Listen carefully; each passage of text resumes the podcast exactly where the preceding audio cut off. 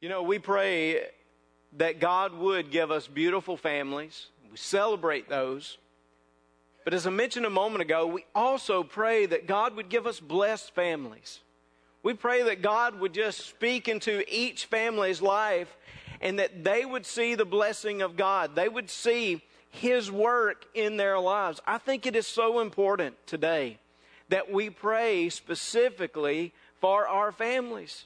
We should know that as believers, as individuals who represent the Lord Jesus Christ, we should know that Satan will come at us.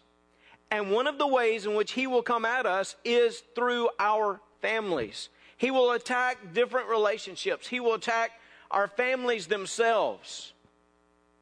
And because of that, I think God has called us to give an extra measure of prayer for our families. I want you to look, if you will, with me today at Psalm 128. Psalm 128, a, a very simple psalm, but I think it has great significance for us. I want to just share with you, I think, I think a simple message that you see, but a message which should be significant for all of us as we pray for the family. Psalm 128 the psalmist writes, and he says, Blessed is everyone who fears the Lord, who walks in his ways. When you eat the labor of your hands, you shall be happy, and it shall be well with you. Your wife shall be like a fruitful vine in the very heart of your house, your children like olive plants all around your table. Behold, thus shall the man be blessed who fears the Lord. The Lord bless you out of Zion, and may you see the good of Jerusalem all the days of your life. Yes, may you see your children's children.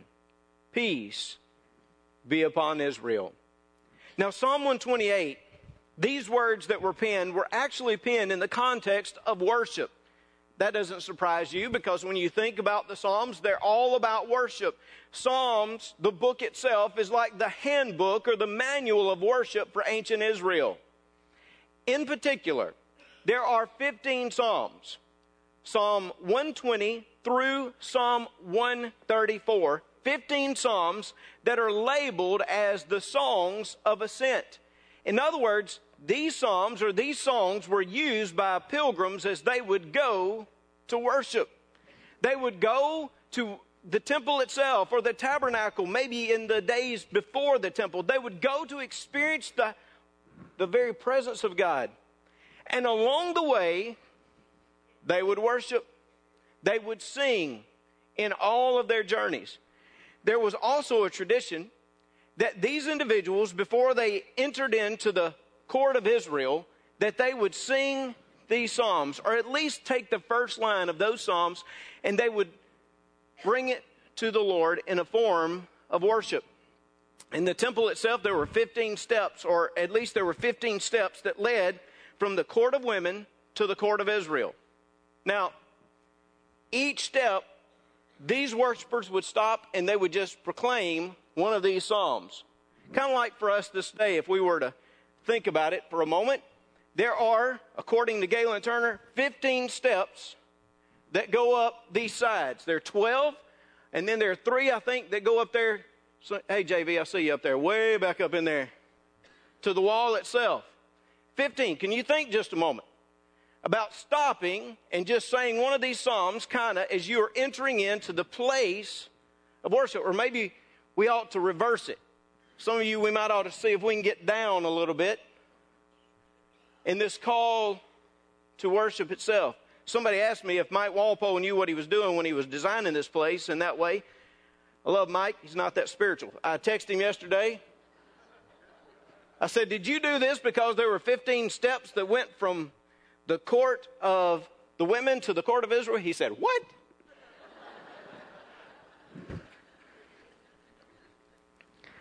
Here they were going to worship, or at least stopping on these steps, or making their pilgrimage to the temple to experience the presence of God, and they're singing, they're worshiping, which is incredible to me but they're singing and they're worshiping about the blessing of God, especially as it related to their family. Psalm 127 is about the family. Psalm 128 is about the family. So, in other words, as they're going, let, let's put it in our vernacular. Let's think about it in our terms. As they're going to worship, as they're going to church, they're preparing themselves by worshiping, by singing. Specifically, they're giving thanks to God for their family. I think that's incredible. Hey, some of you young families, is not that not incredible that you could be in an attitude of worship on your way to church? It's a miracle, isn't it? Sally texted me yesterday and she said, "Hey, pictures will be at 8:15 in the morning." I first responded back and said, "And how does that affect me?" She said, "What?" 8.15 that means we got to get up early we got to I, am thinking how cruel is it to these young families to make them be here at 8.15 on a sunday morning? Now i'm not saying that they're not up. But it's another thing to get everybody ready and get here. We know what a struggle it is. But i say to you that even here in psalm 128 as they went to worship they had a song upon their lips and they were specifically praising God for the families that He had given them, for the children that He had given them. Psalm 128 is reflective of that. But also, Psalm 128 is a challenge. It's not just it's not just a song of worship, it's not just a song of adoration it is a challenge, I think, to each worshiper and each family that would enter into the presence of God. In that very first verse, blessed is everyone who fears the Lord, who walks in his ways. The psalmist talks about the blessing that a family can have. The word blessed, whether you're in the Old Testament or the New Testament, doesn't really matter.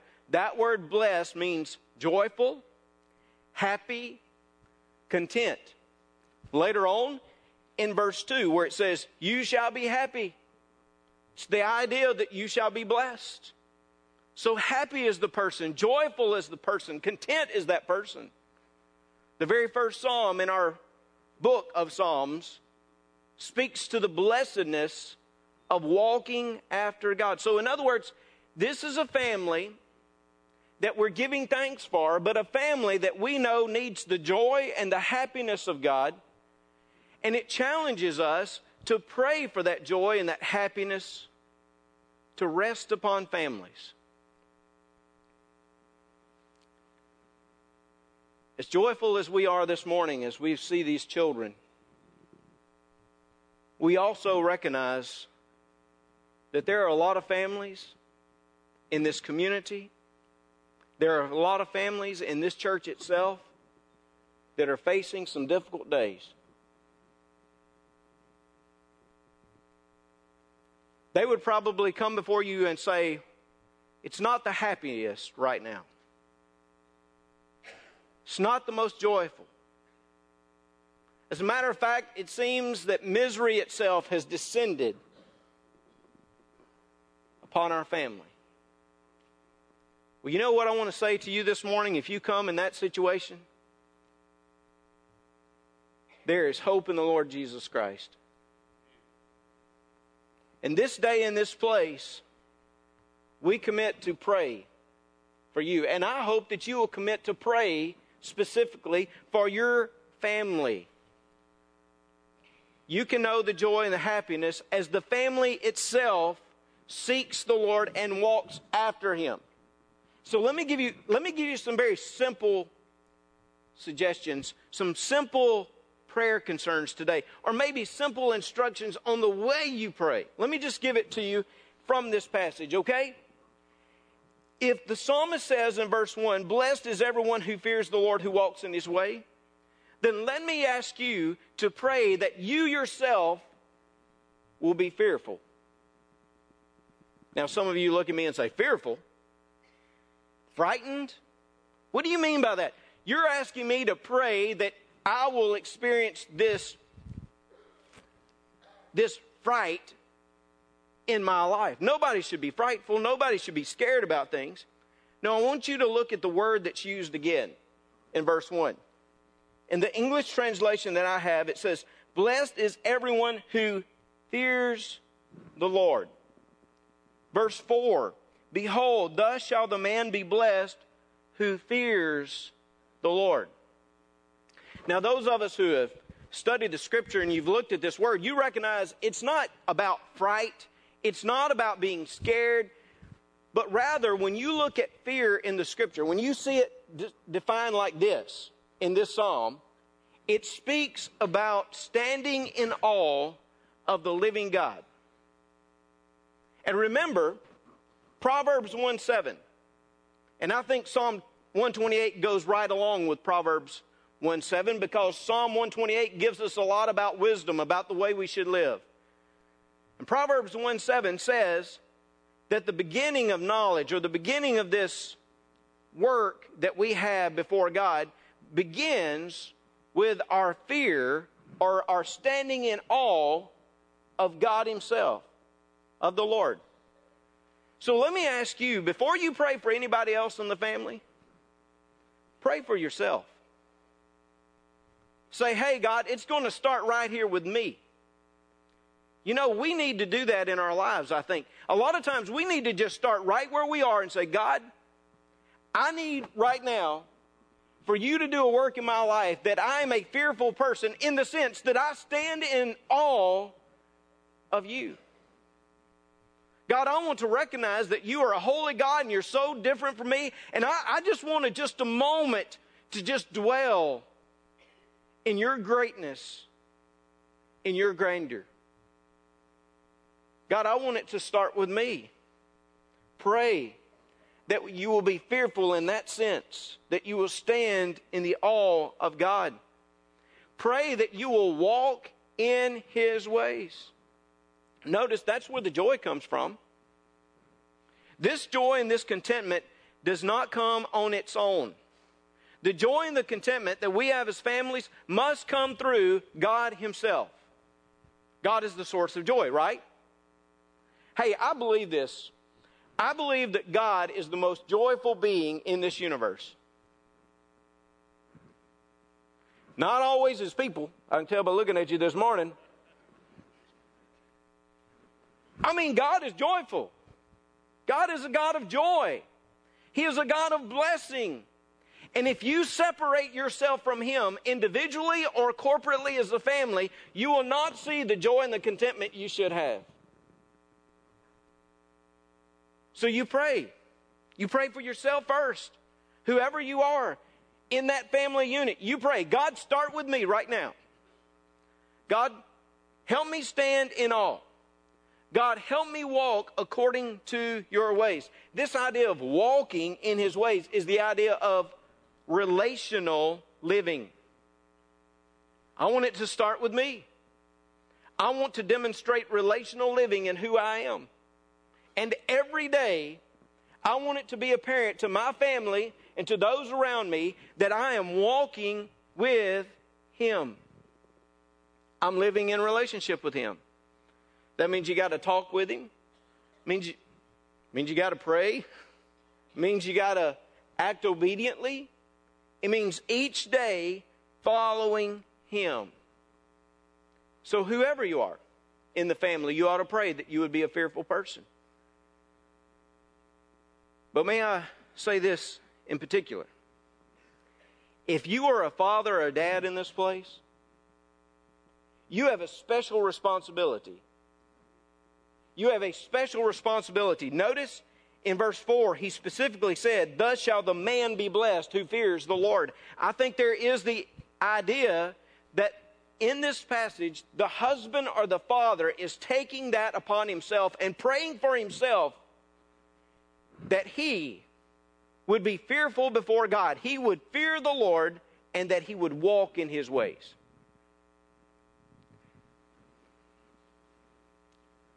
Folks, if we want to see our families have the joy and the blessing that they so deeply need,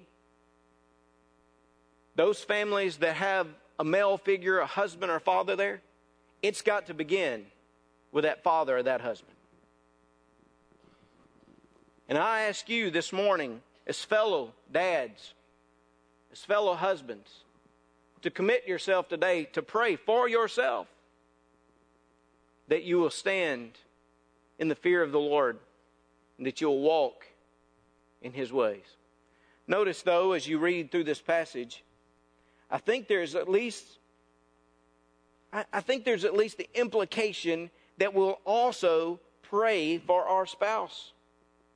We'll pray for ourselves that we'll be fearful, but we'll pray for our spouse that our spouse will be fruitful.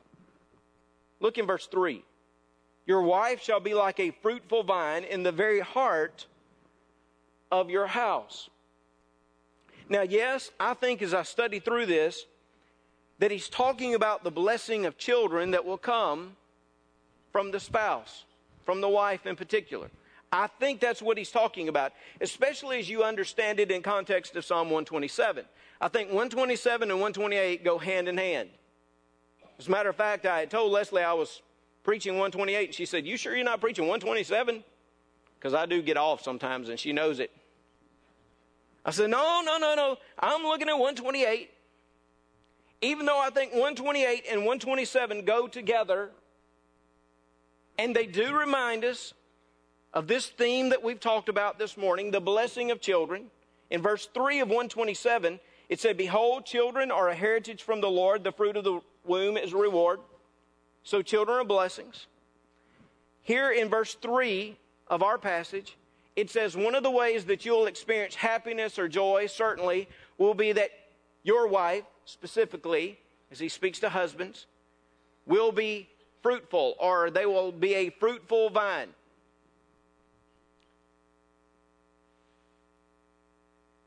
But I think as we pray for our spouse, our husband or our wife, we want to pray for their fruitfulness in every area.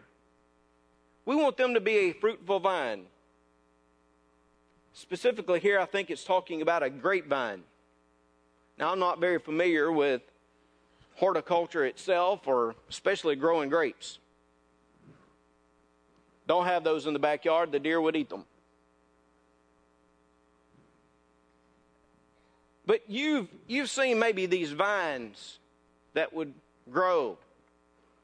When I was a little bit younger, uh, my mother would take us over to a certain house and we would pick these like muscadines and scuppernongs and all these kinds of things. You ever heard anything like that? They don't have them in North Louisiana. Don't think. They do? Not one person in this church has ever brought me that kind of jelly. Ever, ever. I just assumed they must not grow them here. Now I'm hurt. But they would take us over there, mother would, and you would just, I mean, these vines would just be growing anywhere and everywhere. They were trying to control them. But I mean, it would just be amazing to see these vines and their growth. What if we prayed that God, our wives, our husbands would be fruitful like the vine? That they would grow. And again, I think in every area. Do you know what it would mean for your spouse if they knew that you were praying for them? If they knew that you were lifting them up when they went out to work, or maybe they you went on a trip, they went on a trip or whatever else, they knew that you were praying. Hey, would you pray that they would be fruitful? They would be fruitful in their jobs. God help my husband today that he would make the right decisions, that he would show wisdom in the way he related to people. God, I know today that my wife is going to come across a very difficult person. God, I pray that you would give my wife the words that she needs to say. Blessedness and joy as our spouses demonstrate fruitfulness in their hearts and lives. God, make my spouse fruitful, but not only in the job, not only, God, help my husband today. Because I know he's struggling with things. I know he's struggling with temptation. God, I pray that you would keep him pure. God, I pray that you would protect his testimony. That we pray in our families, specifically for our spouses, that they would be fruitful. It says, Your wife shall be like a fruitful vine in the very heart of your house. Pray for your spouse in the most intimate way that you can as it relates to the family, as it relates to their relationship with others. Pray. Again, if you move on down this passage, it says that also we pray that our children would be faithful. Notice, your children like olive plants all around your table. The blessing of your children sitting around the table itself, just like these olive plants. Let me unpack this for a moment, if I could. It's one great blessing to just gather the family around a table, right? Isn't it? I mean, one of the reasons that some of us look forward to holidays is because we know people are coming in and just kind of gathering around a table together, seeing family members you haven't seen in some time. Hey, how blessed is it this morning? Some of you may be going to eat after this. Some of you families who've been uh, through this dedication, all those kinds of things, just kind of to join together that moment of excitement, that joy. That's great in and of itself. I kind of like it when we're able as a family, my wife and our kids, to be able to sit at a table in the evenings. We try to do that pretty regularly. Now, with all the different things going on, it's tough, but we still try to commit ourselves to sitting down and eating some meal, eating something together and talking. How was your day? Now, the kids are not always excited about telling us how their day was. But there's still some blessing in it. The idea here is that your children would gather around your table and they would they would be like little olive sprouts. Olive sprouts. They would demonstrate new life, new growth, and yes, they would demonstrate some type of well, some type of foundational living, just like an olive tree that grows up. Think of it, of the olive trees there in Israel that can sustain 20 generations. There are those today that that claim that there are these olive trees that are there that are at least a thousand years old. That's amazing to me, right? Unbelievable that they could sustain this this length. But what I'm looking at here is it's like your, your kids become like these olive trees gathered around the table. They have a foundation about them. They're growing up. And as I understand it, as I've read, these are cultivated sprouts. So they're not just like seeds that have been planted, these are like cultivated sprouts themselves that are intentional and they have been given attention to looking around, recognizing their blessing, recognizing that they have a foundation, that even even when the old tree is cut down, the sprouts continue. The olive trees are still there. We pray for our children, right? That they'd be faithful like these olive trees, that they'd be foundational, that they'd have a root about them, we should pray for our children in such magnificent ways of faithfulness. And listen, when we pray for them in that way, we're to cult- cultivate them, pray that we would show them the right direction and nurture and nourishment to help them grow. You know, God convicts me. I probably convicts you at different times as well, but He convicts me about these areas of cultivation for our children. And for their faithfulness. It's one thing to pray that they'd be faithful. It's another thing to say, hey, I want to help cultivate them. God, work in my life. I pray that you would help us just nourish them in the right direction. Think of it just a moment how much we invest in our children and their education. All of us in this place want our children to get the best education, right? We want them to learn to read and to write and perhaps one day do an algebra problem correctly. We want them to. We commit time to them. We give them afternoons, maybe, or we hire somebody to help them. I mean, we're concerned about their education. We give all kind of attention to that. Nothing wrong with it whatsoever. We rightly do. Many of us, many of us give a lot of time to instructing our children on how to play sports. Nothing wrong with that. Yesterday, a lot of us stayed on the field for a very long time. Well, some of you did. We exited kind of early thanks to people like the Newsoms and the Scroggins. Yeah, I'm calling you out. I am, coaches. You didn't show much mercy to this preacher's kid, son, and his team. Easily. I'll talk about you.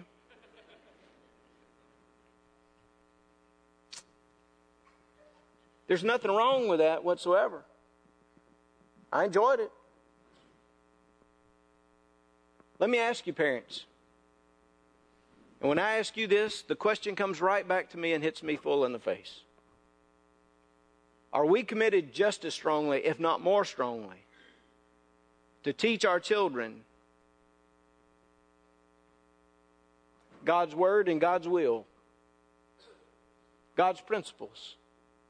Are we not just as committed? Are we, we not just as heartbroken when they don't know Christ Jesus?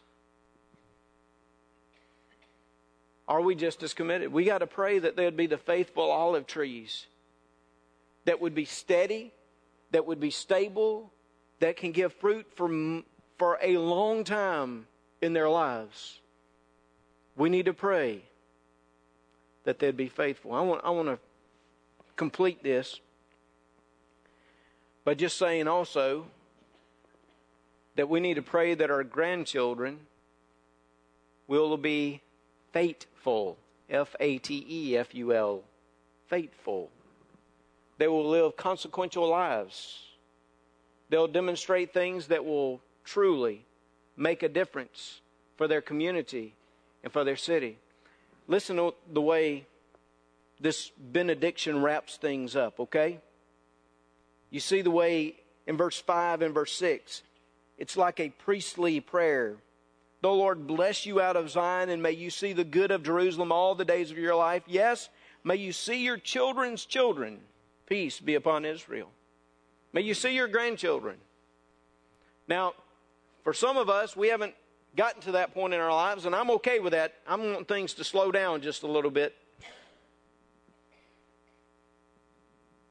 But your grandchildren, oh, how blessed they are, right? Come on, guys, ladies. I've heard you talk about them. You've shown me pictures galore. What a blessing they are. But what if you prayed that those grandchildren would look at their community, would live accordingly, and make a difference for their specific city, for their specific context? That they would literally live lives that are fateful, that are consequential, that, it, that somehow makes a difference. You see, it says, yeah, one of these days, the blessings that you have as you walk after Him and seek Him is that you'll see your grandchildren. It'll be a great blessing for you. But notice it's in the context that the city of Jerusalem, that, that Israel itself would experience peace, that it would experience the work of God. That, that's the context of this. So, in other words, it's kind of like your grandchildren is going to make a difference one day. And pray that they would. Pray that your children would. Yes, that they'd stand as olive trees, that have a foundation, that have roots, and they'd give forth fruit. But pray as God blesses the legacy of your family that one day your grandchildren will go forth and they'll, and they'll impact the city in such a mighty and specific way that you will be able to give praise and honor to God. When I was at Pine Grove Baptist in Picayune some years ago, we were kind of like a family church. There were two families, wonderful families, the Seals and the Stewarts. They pretty much dominated the church. Yeah, probably Loy, some of your family, to be honest. Right across the river. Every year we'd have something called like homecoming. Some of you have been in those churches where you had like homecoming. It's a big deal. Except we didn't call ours homecoming. Seriously. We called ours the Seal Stewart Reunion. I mean, it was on all our publications. It would go out in the newsletter. The Seal Stewart Reunion. Every October, we'd come together. Now, when I was there, some of the non Seal Stewarts, it was kind of tough for them to come to homecoming if it's a Seal Stewart reunion. You know, they talked to me about it, especially the way we did awards. When you came in to the homecoming, we'd have some singing, some of that kind of stuff. Always have food because we're Baptists. We always would eat. But then they'd give forth these awards the oldest seal man, the youngest seal man, the oldest Stewart lady, the oldest Stewart by marriage lady. I mean, it was unbelievable. And then we'd get to the third category of non Seal Stewarts. I still have a certificate somewhere along the line where Abigail got the youngest non Seal Stewart present at the Seal Stewart reunion. Before I left, we changed it I talked to some of these families and I said, "Hey, we got more people coming in the church. God's blessing us, and it's kind of it's hard for them to get involved and get excited about a Seal Stewart reunion. So, you know, could we change it?" And, oh, very gracious people. I mean, very gracious, good people. Now, I'm one to always look at the positive. So when people would come to me and they'd say, "Hey, we got to do something about this. We just can't." The positive side of this is, how amazing is it that these families have been so committed through these years to God's kingdom and God's church here that their names are synonymous with the church and with what God's doing. I said, now don't get me wrong, we're going to change it. We're going to work because we want to welcome people in. We want to make sure that they know they're part of who we are. But just for a moment, stop and think of the blessing of this legacy and these families.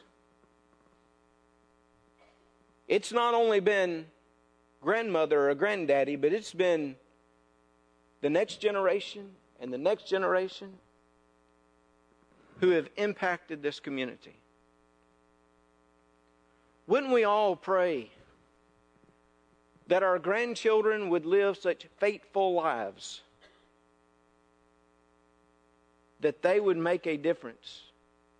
Let's say in Ruston, in Louisiana,